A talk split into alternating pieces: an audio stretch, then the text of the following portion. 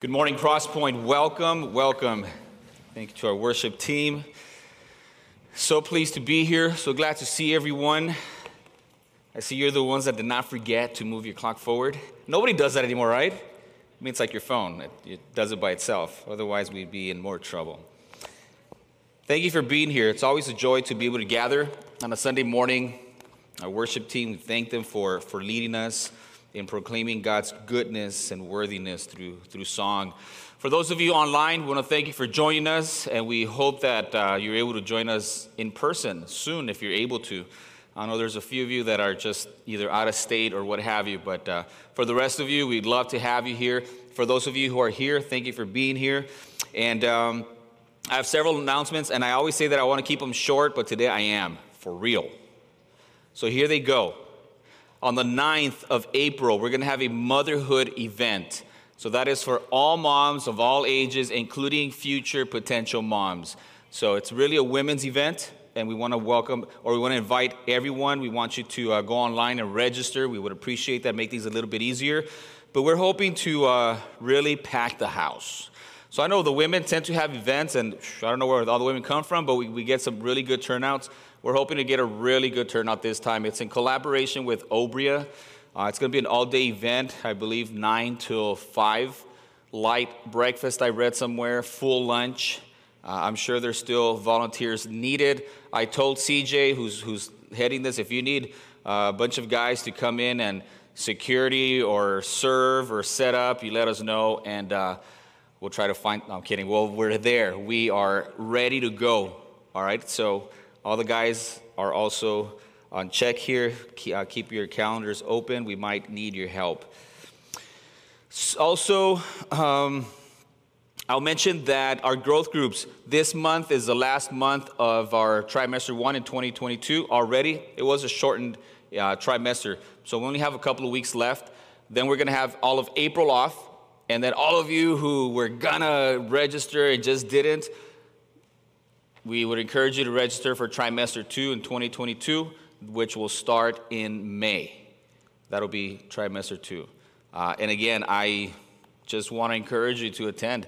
You know, I, I, I, think a lot about our church, our congregation, what we do, what we want to do. And, and when you really think about it, this whole uh, discipleship process that we've implemented and we're trying to, to get everybody to, to plug into, it's really something supernatural. It's, it's, it's not normal that you would have a group, think about this, a group of people within a community or surrounding communities to gather in the same place every Sunday, really to listen to the same person every week. Like, who does that? We do.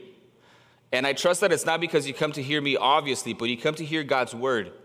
But we don't, we don't stop there. We say Sunday morning worship experience is great, but we encourage you to plug into a growth group where you are uh, committing yourself to growing spiritually within a community. And for the 120 people on average that attend here on Sunday morning, we have about 95 people registered in growth groups right now. That's really good. But I'm not happy with that. I figure if you're coming to Crosspoint and you believe God has you here, uh, then my expectation, my desire would be that you would plug into a growth group. Not for anybody's sake, not for numbers' sake, but I figure if, if, if you're part of a congregation, you're saying, I'm part of God's body and I'm part of this local body, then plug in. And a growth group is a perfect place to do it. Everything besides that, I believe, are excuses why we wouldn't do it. Just excuses. And we're going to talk about excuses a little bit today and temptation and how we have to be careful with that. So, really think about it. I would encourage you, if you believe that God has you be part of Crosspoint, then being part of a growth group, we believe is an essential part of being a Crosspointee. So, think about that, all right? And then we want everybody to be engaged in some kind of service here at church and outside of church in our, in our ministry service teams. Um, so, keep that in mind, keep that in prayer there next week we have a bible bowl happening here. So some of you your kids are part of bible bowl or maybe you've been part of bible bowl you know exactly what we're talking about. Many of you have no idea what bible bowl is. We would encourage you to attend. So we're hosting a bible bowl event here. That'll be the last right? Our bible bowlers are done after this week. Yeah so we have a good over a dozen of our young people are part of our Bible Bowl team this year. They've traveled to New Mexico, they've traveled to Arizona. Now, people from those places are traveling here. We're hosting a, uh, a group here in our building for the weekend, uh, but they'll be here. Uh, and Saturday, that's going to be a Bible Bowl event held in Whittier. I would highly encourage you to attend, especially if you have no idea what we're talking about. Just come and see, come and watch, come and help and I think you'll be really blessed by, by what goes on there. I want to thank all the Bible bowlers, all the participants, and certainly all the helpers that have been traveling with them and teaching them and spending time with them. I think that's great. At the same time, next week, a little conflict of timing here, but there's also a, uh, some of you might be very interested in this. You saw it on the, on the newsletter. There's a prayer summit. So, churches in this area uh, have, for 22 years, I believe, gone together and had an annual prayer summit. Uh, so I got involved this year. Um, I'm scheduled to be part of it for 20 minutes. So we're trying to work out that scheduling. But if that's something that interests you, for my 20 minutes, I'm going to be praying on the sanctity of life. Uh, and so it's all broken up. Different pastors, different church leaders are going to be part of that. I just think it would be really great for us to be part of that bigger community here as, uh, as, as believers with other churches and other believers and just kind of unite and come in prayer to, uh, to our Lord for, and ask for His mercy and His help. So keep that in mind. If you have any questions, see me about that. Um, that's it for the announcements. Told you that was going to be quick. So I want to take communion, and to do that, I also want, I have to do it. If I don't do it, maybe I won't end up not doing it, so I'm going to announce it now. I, I miss uh, old classic hymns, right? I know many of you do too. And then many of you have no idea what we're talking about, right? Uh, and so I would like for us to, to uh, when we take communion, kind of go back to some of these old hymns and maybe just sing a cappella a couple of uh, stanzas from, from some of these hymns. And um, part of that happened where I've always, I always, I've loved hymns forever. I play a lot of hymns in my guitar and I worship. When I'm studying, I'm worshiping, I'm playing, I'm singing. And I was thinking, man, I don't want to. I don't want to be the generation that drops the baton when it comes to like the, our our kids don't learn "Amazing Grace" and "How Great Thou Art" and "Come Thou Fount and all these all these hymns. So brush up on your hymns because next week, Lord willing, when we take communion, we're going to sing some of those hymns. For some of you, it's going to be a joy just singing those if we haven't for a while. And then for many of you, you're going to be like, what are they singing? Well, you jump in and learn some of these hymns. All right? All right, we'll do it. Sounds good. Sounds good. So this morning I want to turn to Romans 6:23 in order for us to uh, just get prepared to take communion. Romans 6:23 is probably a familiar verse to many of you. It's part of if if uh, the Romans road to salvation is something that you're familiar with. This verse usually comes up there. Romans 6:23 is a, is a short verse. It's the last verse of this chapter 6 and here the Apostle Paul says some very important and clear te- teachings. 623 says, For the wages or the payment of sin is death, but but the gift of God is eternal life in Christ Jesus our Lord. I'm so grateful that I learned this verse when I was, I don't know, maybe 11, 12 years old. Uh, our sister Caroline, who was our Sunday school teacher for many of us that have been around for a while, would have us memorize a lot of these verses. For the wages of sin is death, but the gift of God is eternal life in Christ Jesus our Lord. And so I don't even think there's a lot of uh, need for explanation other than to say that it is God and his judgment upon sin that requires death, the very life of the sinner from the beginning. He told Adam and Eve, of all the trees, of all the fruit of all trees, you may freely eat, except from that one, because the day you eat of it, you shall surely what? You shall surely die. And then in Ezekiel, and all the, the, uh, the Old Testament and, of course, the New Testament, this idea that the sinner must pay for their sin. And when we talk about death, we talk about separation. Maybe that'll help some of us understand death. We talk about separation, and so the reason why Adam and Eve didn't drop physically dead is because there was a, a, an element to that physical death that entered humanity. Had they not sinned, they would have never died. They carried in, the, in their bodies without sin lives perfect and eternal life. God's perfect and eternal life. And so, because of sin, that eternal life was interrupted. And they were on their way now to dying physically, but there was also the separation between them and God. The communion and fellowship they had before had been interrupted. And there was a need for a shedding of blood in order for that to be fixed. In Ezekiel, God says, The soul that sins, it shall die. So the wages of sin is death, and the Bible says we're all sinners, so we all need to die. It says, but but the gift of God is eternal life in Christ Jesus our Lord. And when we take communion, that's what we celebrate, that's what we proclaim, that's what we remember. That we as sinners deserve condemnation, separation from the holy and perfect God. But Jesus Christ and what he did at the cross for us allows us to experience and receive forgiveness and a reconciliation with God. Jesus, the second person of the Holy Trinity, took on flesh in order to give up that body and that life as a payment for ours. He took our place at the cross, and for that we are eternally grateful. And we take this bread that symbolizes the sinless body of our Lord Jesus Christ together.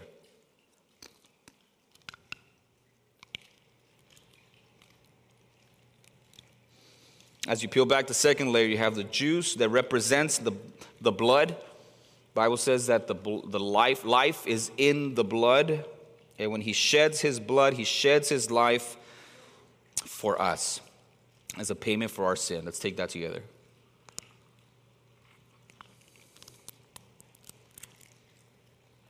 Let's pray. Heavenly Father, thank you so much for your blessings. Thank you for this beautiful morning, and thank you for everybody who is here and those joining us online.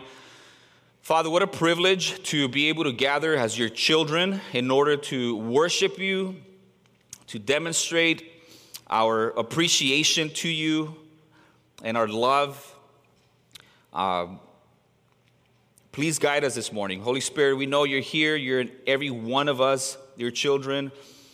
Lead us, open our understanding, help us to not be distracted, help us to pay attention to what you have for us this morning. I pray this in Jesus' mighty name. Amen. All right, beloved, this morning, what we're going to do is we're going to continue our messages out of Luke we are in chapter 4, and we're going to read verses 1 through 13. And let me say this now. After verse 13, there's a shift.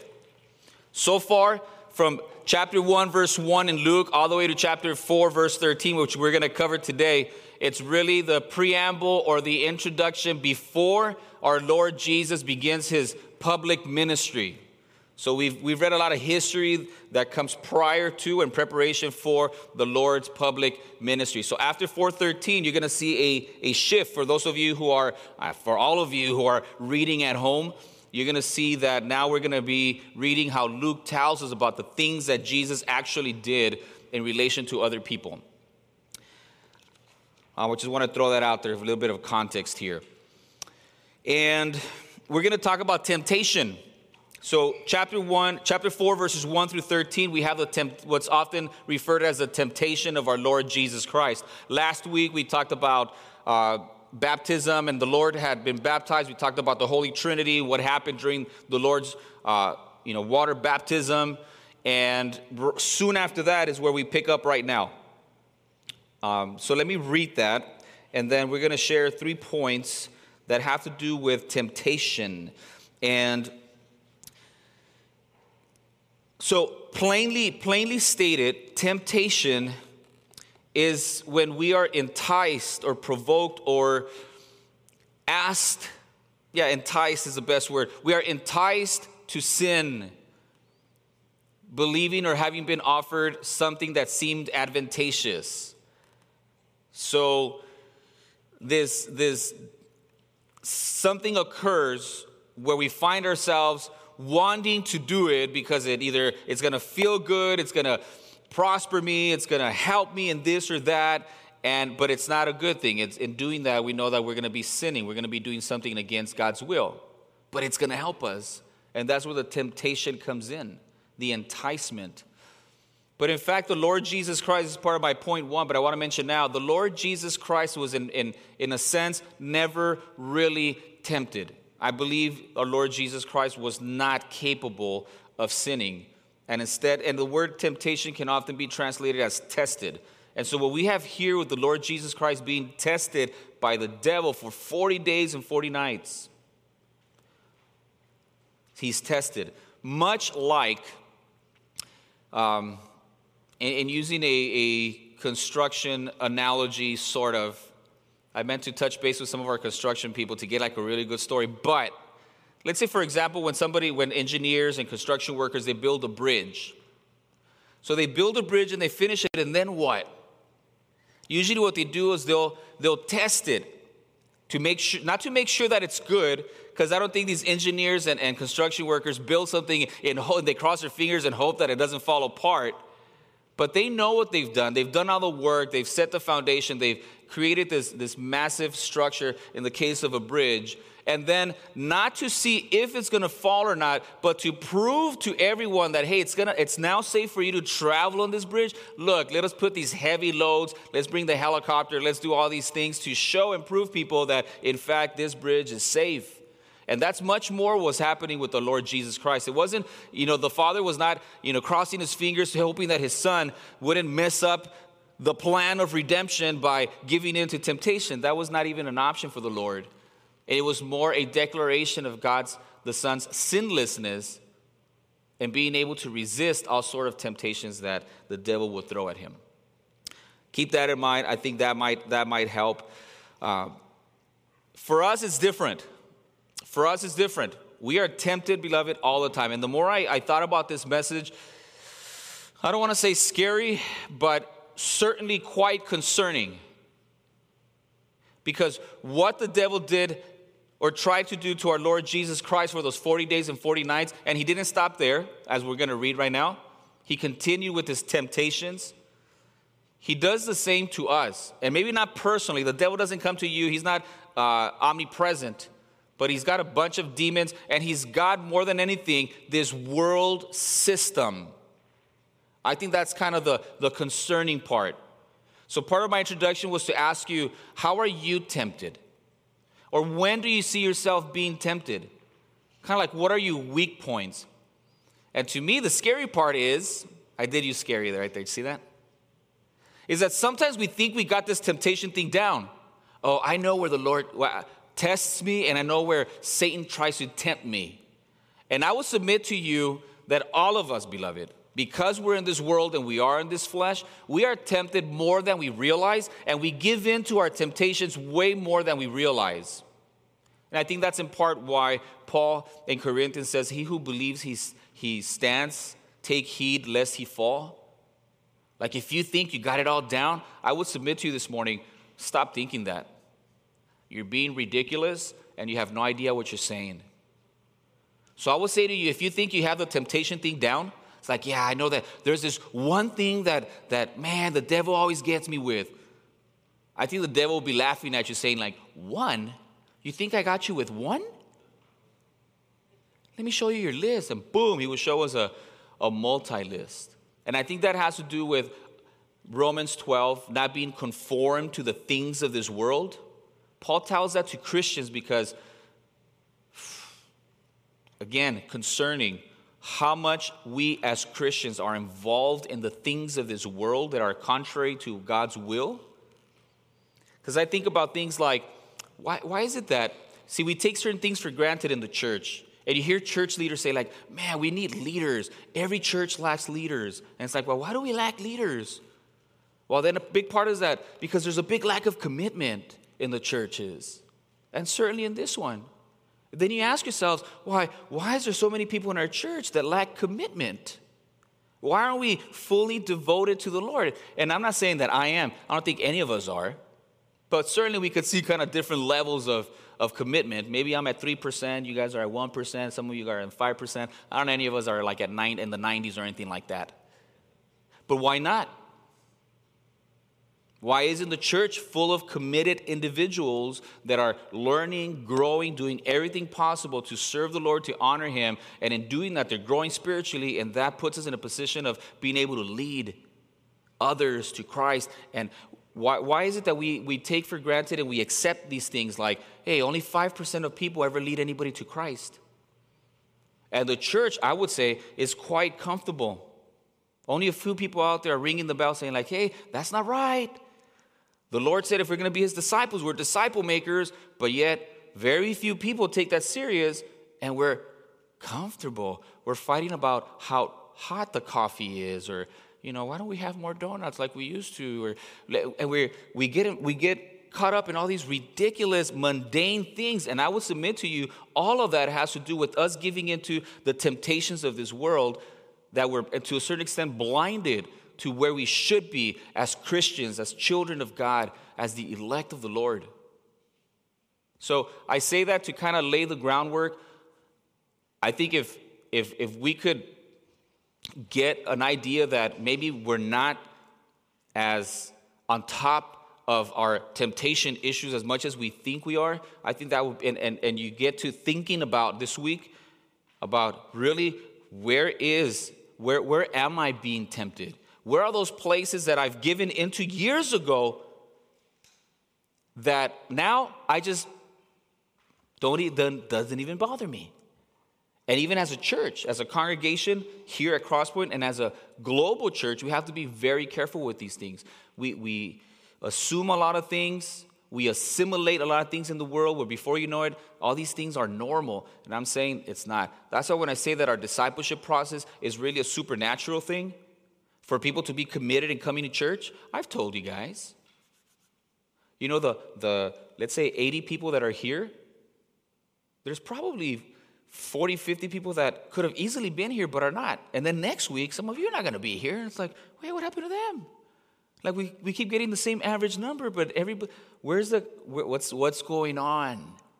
Did you know, I don't know if I've shared this with you. I know I'm going on a little bit, but I think this is really important.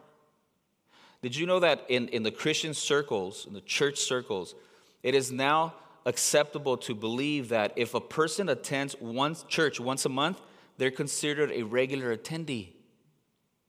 So if you come once a month, as in 25% of the time, you would be considered a faithful, regular attender. Isn't that weird? I don't want that for our church. I don't want you thinking that if you come every once in a while, it's like, yeah, I'm a, I'm a Crosspointee. I, I go to Crosspoint. I'm a faithful attender. I go once a month, sometimes even twice. Like, whoa.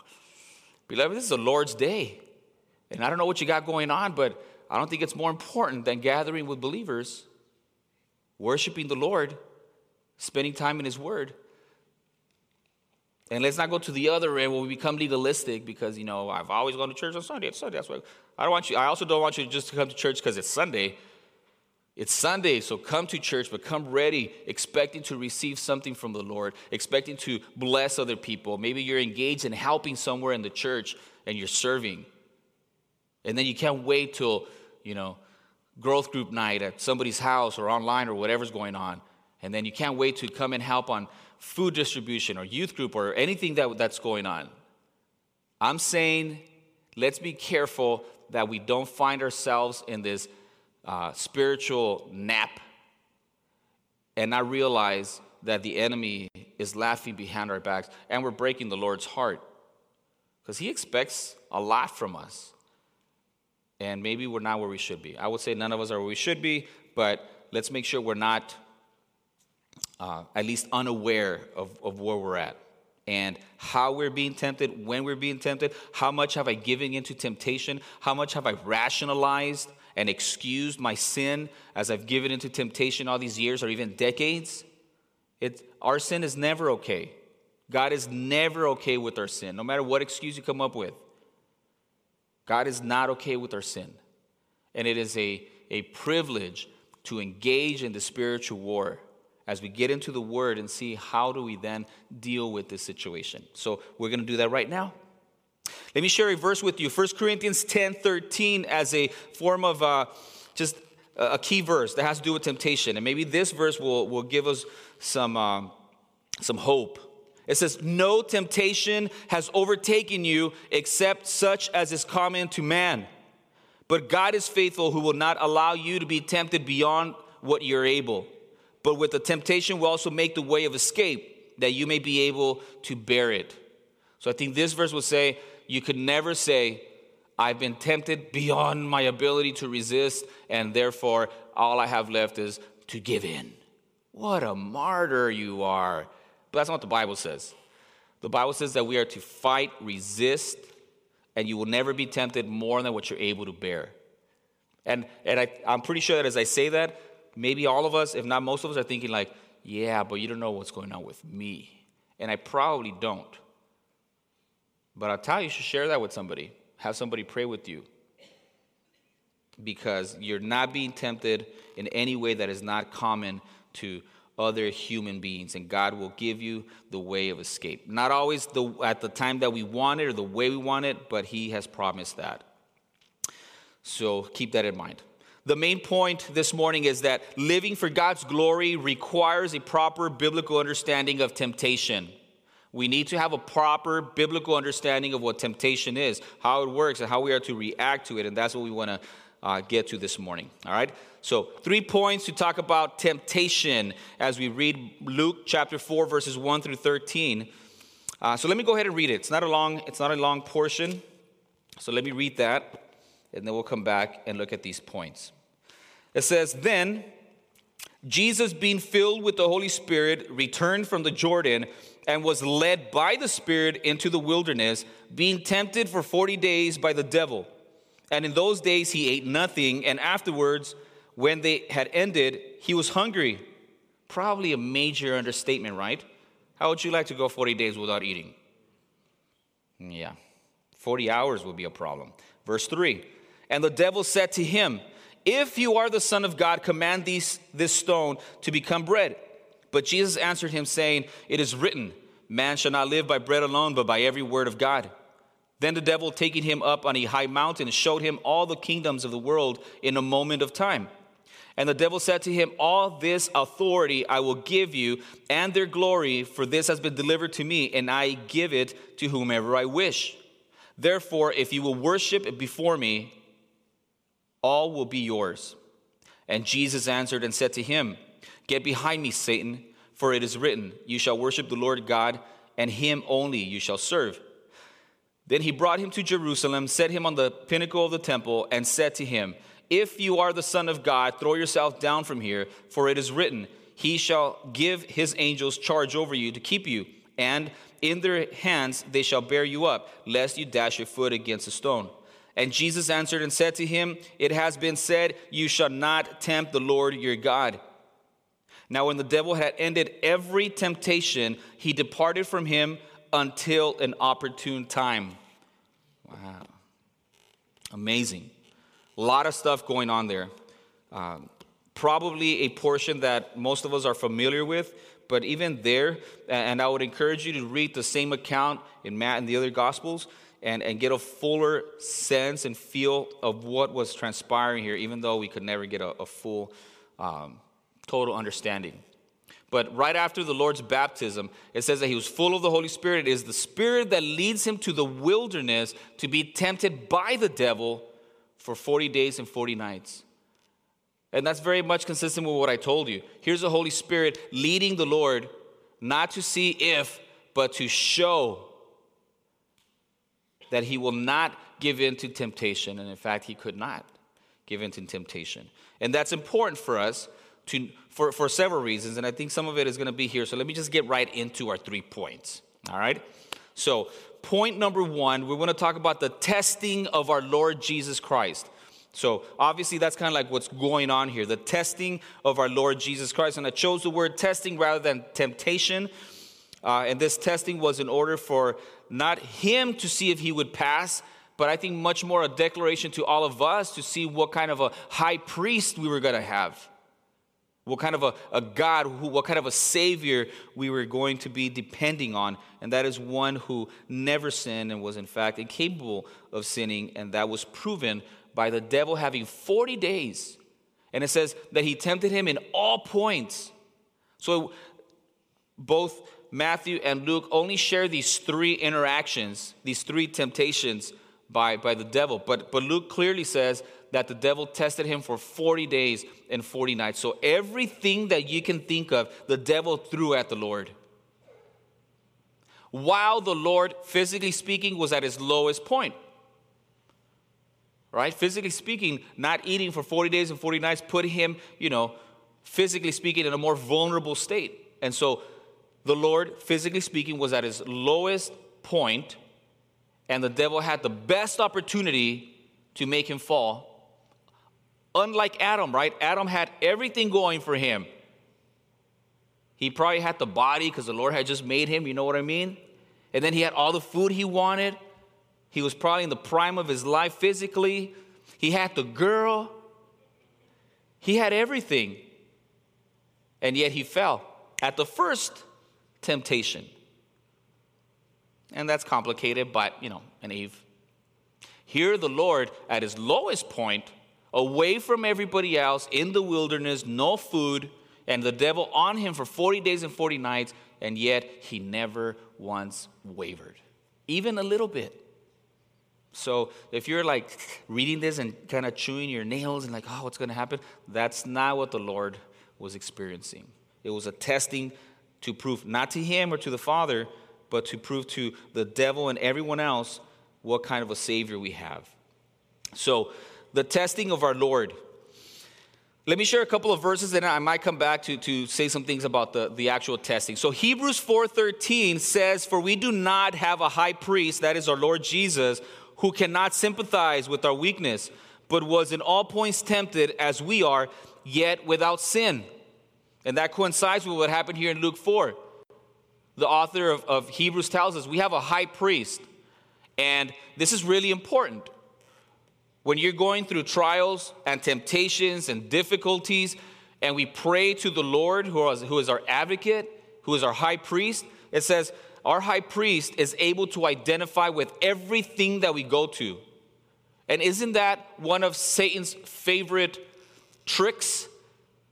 to make you think that only you're going through what you're going through? Oh, God can't understand what you're going through. You're, you're by yourself on this one. And don't even think about telling anybody at the church because they'll look at you weird. Wrong. Wrong. You know, I really appreciate you guys. And those of you that are transparent about your stories. And I just feel like if we bring somebody in, they could talk to some of you and they tell you like their darkest, ugliest thing, you, some of you probably look at them and say like, is that it? Let me tell you what God has allowed me to go through so that I can speak into your life. We need that, beloved. So thank, for, thank you for those of you who are transparent, vulnerable, and willing to share your story and make yourself available to help other people. We need that. That's a lot of where the power through the Holy Spirit comes in at the church, at a church. So we do not have a high priest who cannot sympathize with us in our weakness, but in all points was tempted as we are, yet without sin. James 1:13 tells us something very important. James 1:13 says, "Let no one say when he is tempted, I am tempted by God." Oh, God made me do it? No. For God cannot be tempted by evil, nor does he himself tempt anyone. He does test us and to a certain extent, of course, with every test, there's a possibility of us going astray and failing the test and choosing not to submit to God. But God does not tempt us to do evil, but He does test our faith. But here in this verse also says that God cannot be tempted by evil. So our Lord Jesus Christ in His humanity was tempted, but because He is God the Son, He couldn't be tempted by evil. And that is that could get a little complicated, but for right now, let's take these, these verses and understand that the point is Jesus was tempted in all points and did not once sin. So let me quickly go through what happened here. And I got to do it quickly. So, in these, these three interactions with, with Satan, the devil comes and says, Here the Lord is hungry after 40 days and 40 nights. And he wasn't just kind of hungry because the Lord was fully human. He was as hungry as any one of us would have been after 40 days and 40 nights of not eating. I can't even imagine that. But the Lord comes and says, If you are the Son of God. So the, the devil's trick since the beginning has always been to try to doubt, put doubt in your mind in different ways. And, and here, in chapter 4, with the verse temptation, it says, uh, And the devil said to him, If you are the Son of God, every time, if you are the Son of God. Let me throw that seed in there. And for some of you, maybe battling with if you are a Christian and you hear these voices, man, Mike, I thought you were a Christian. You know, I think if you were a Christian, you wouldn't be doing that and, and you'd be doing this. And you heard what the preacher said. You know what the, and, and, and also very interesting that the devil over and over, over quotes scripture. Very interesting. So, what is he wanting Jesus to doubt? I believe he's wanting to cause Jesus to doubt God's love. It's not about food. He's using food, but it's really, man, you know, God fed these rebellious Israelites in the, in the desert for 40 days, I mean, for 40 years. And He's not going to give you food? Right? And then the Lord Jesus later on, speaking to Pharisees, says, You earthly fathers know how to do good. If your son asks you for a piece of bread, you give him a serpent? And so, this understanding that as a child, your parent is going to take care of you, and food is a very basic need. And so, he, he comes at the Lord when he's hungry, and he says, If you are the Son of God, if God loves you that much, just, I'm sure he wants you to eat, right? I mean, there was a lot of stuff going on here. Sometimes we feel like, you know, they offer at a party, they offer you a cupcake, like, oh, don't tempt me with that. Like, ah, oh, we think that's a temptation. That's a whole different story. I would love to get into why some of us need to lose some pounds, and it has nothing to do with carbs or sweets. It's just us wanting to do whatever we want. But all right. So, first, the first temptation here of the three is the devil wanting Jesus to doubt God's love. If he loves you, surely he wants you to eat. The second temptation here is to doubt God's plan. So he takes them to this place And in an instant. I don't know how that happened, but in an instant, he shows them all the kingdoms of the world and says, Look, if you just bow down before me and worship me, you don't have to go through the cross and wait for your resurrection and then for, for God to finish everything and then give you all the throne. I can give it to you right now. Let's just forego the cross. You don't have to do God's plan. I got a better one, an easier one. Oh boy, I think that one hit me the most when I think about the temptation in my life to go the easy route.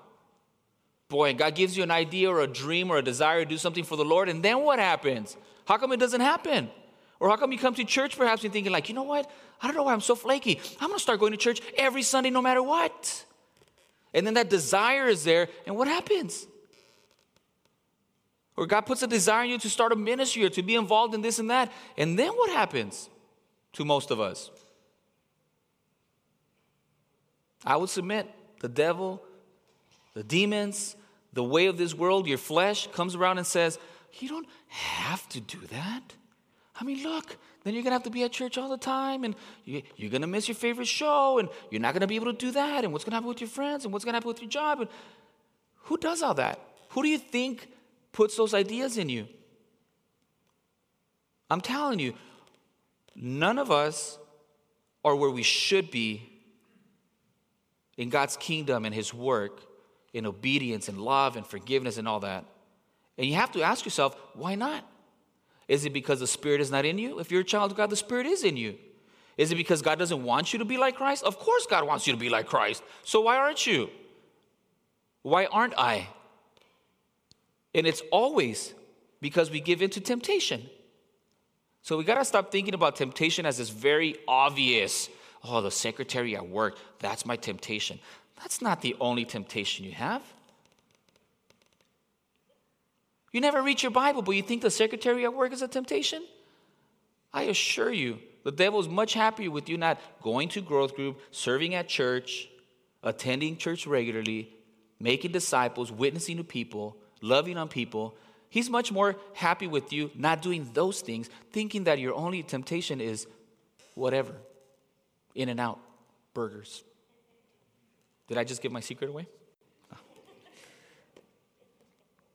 I think this is really serious stuff. And it could be very transforming in our lives if we just kind of submit to God and say, How am I being tempted? So, causing, wanting to cause Jesus to, to doubt God's love, God's plan, and then and then to, to this is a, a weird one too. When when the devil takes the Lord to the pinnacle of the temple, says, Look, just throw yourself down because, hey, if you are the, if you are a child of God, if you are the Son of God, He'll rescue you.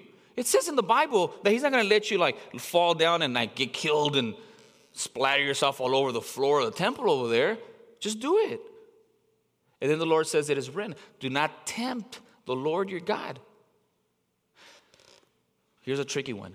Sometimes some of, so that talks about putting God in a corner. And I see that. I see that in me and I see that in some of you. We, we, we put God in a, between a, a, a hard place and a, and rock. And we say, I have so much faith. I know God's going to do this for me because I have so much faith. And then you are thinking you're so you have so much faith, and what you're really doing is you're tempting God. God, if you really love me, why don't you do this? I think we do that a lot. And that is part, I've said this a lot. I think that's why there's so much confusion, and that's why there's so many people in churches upset at God because God didn't come through for you. Because he didn't give you this or didn't do that for you, or he let this person die, he didn't heal that person, and he didn't give you this, or he allowed that. God is under no obligation to do anything for you, no obligation. Out of his love, mercy, compassion, and grace, he gives us everything, but he doesn't have to. And I think here, I mean, what's the big deal about Jesus jumping off? He could have flown, he could have floated, he could have had angels catch him. It is true. God could have easily done that. But having giving into that is, is would have been a, a, an accepting of Jesus' doubt of God's protection. Like, I don't have to do that. He would have said, I have nothing to prove to you, devil. I know God loves me. I don't have to doubt his love. He doesn't have to do tricks for me to believe and trust in him. I know who he is. I know who I am as his child. For us speaking as children of God. And, and Jesus often will rebuke people that ask signs of him. Now, the Lord would go and heal people, resurrect people without being asked. But when people came in their unbelief and said, like, why don't you do this little trick? Why don't you do that? The Lord wouldn't do it. He would rebuke those people for their unbelief in asking him to. It's this presumptuous, you know, fake faith. God has to. So I'll ask you, what does God have to do for you? In your mind, in the depths of your heart, what is it that you think that God has to do for you? And I would say, if there's anything in there, you need to get it out because you're behaving the way the devil wanted Jesus to behave. Like, God owes me one. I'm not good with his plan. I don't really know if he loves me. Let me put, let me put God to the test. You hear a lot of that in the prosperity gospel preachers. Put God to the test. It says in Micah. At one time, it says, Do not tempt the Lord do not test the Lord. Now, the Lord is gracious, beloved. I know probably all of us have um, testimonies where God has come through for us in ways that, but He didn't have to.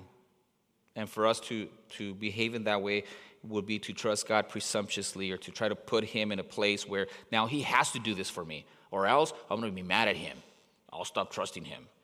We got to be careful with that. I've met so many people like that, beloved, that grew up in the church, we're, we're sold this idea of test God and God loves you and you're the most important thing ever and God is here for you and He's all about you. Just tell Him whatever you want. And guess what? Doesn't work. And then you have all these bitter, angry, resentful people and they use the church as an excuse. There's always some person in the church that said something or did something, but it's really their heart and their relationship with God that is bad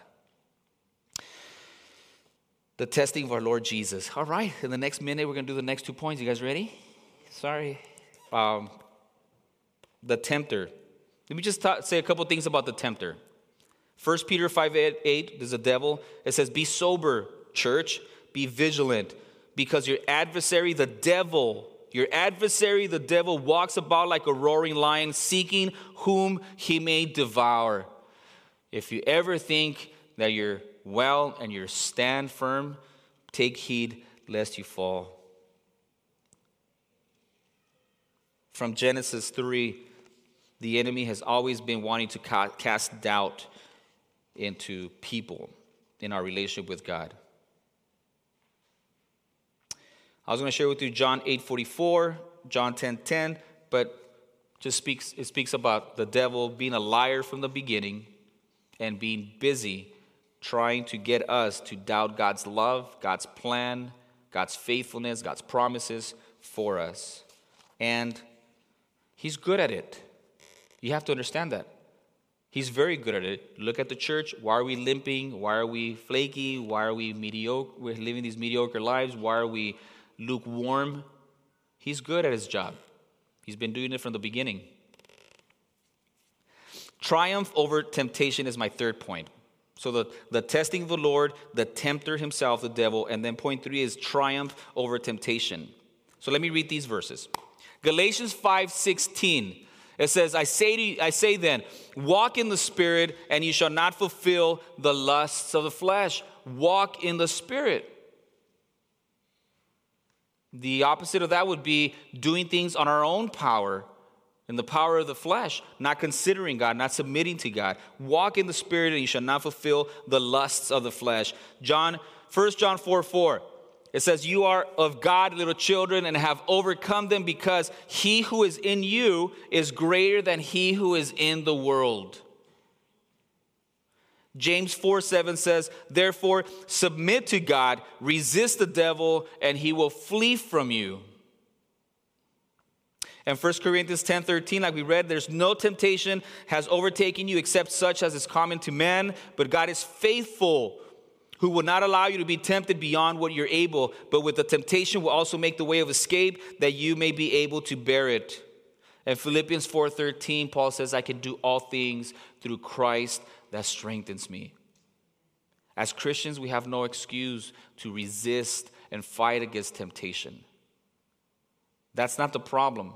The, the power source, God Himself, is not the problem. It's us not being willing to engage in the fight. Beloved, we all struggle with stuff. We all struggle with things. You don't need, don't come to church pre- trying to pretend like everything's right. If I've ever given that impression to you, I apologize. We all have struggles. We're all deficient in multiple places. There isn't just one thing. Oh, if it was just one thing. We're all messed up, beloved. So, mask down, sin to the light, get some accountability, have mentors in your life, and understand that as in Christ, we have the victory already. We've already won. We're already overcomers. We're already victorious. But during this time, this short time here on earth, we're going to be tempted, we're going to be tested, and as we walk in the Spirit and we submit to God and we resist the devil, we're obedient, we're in the Word, we're in fellowship,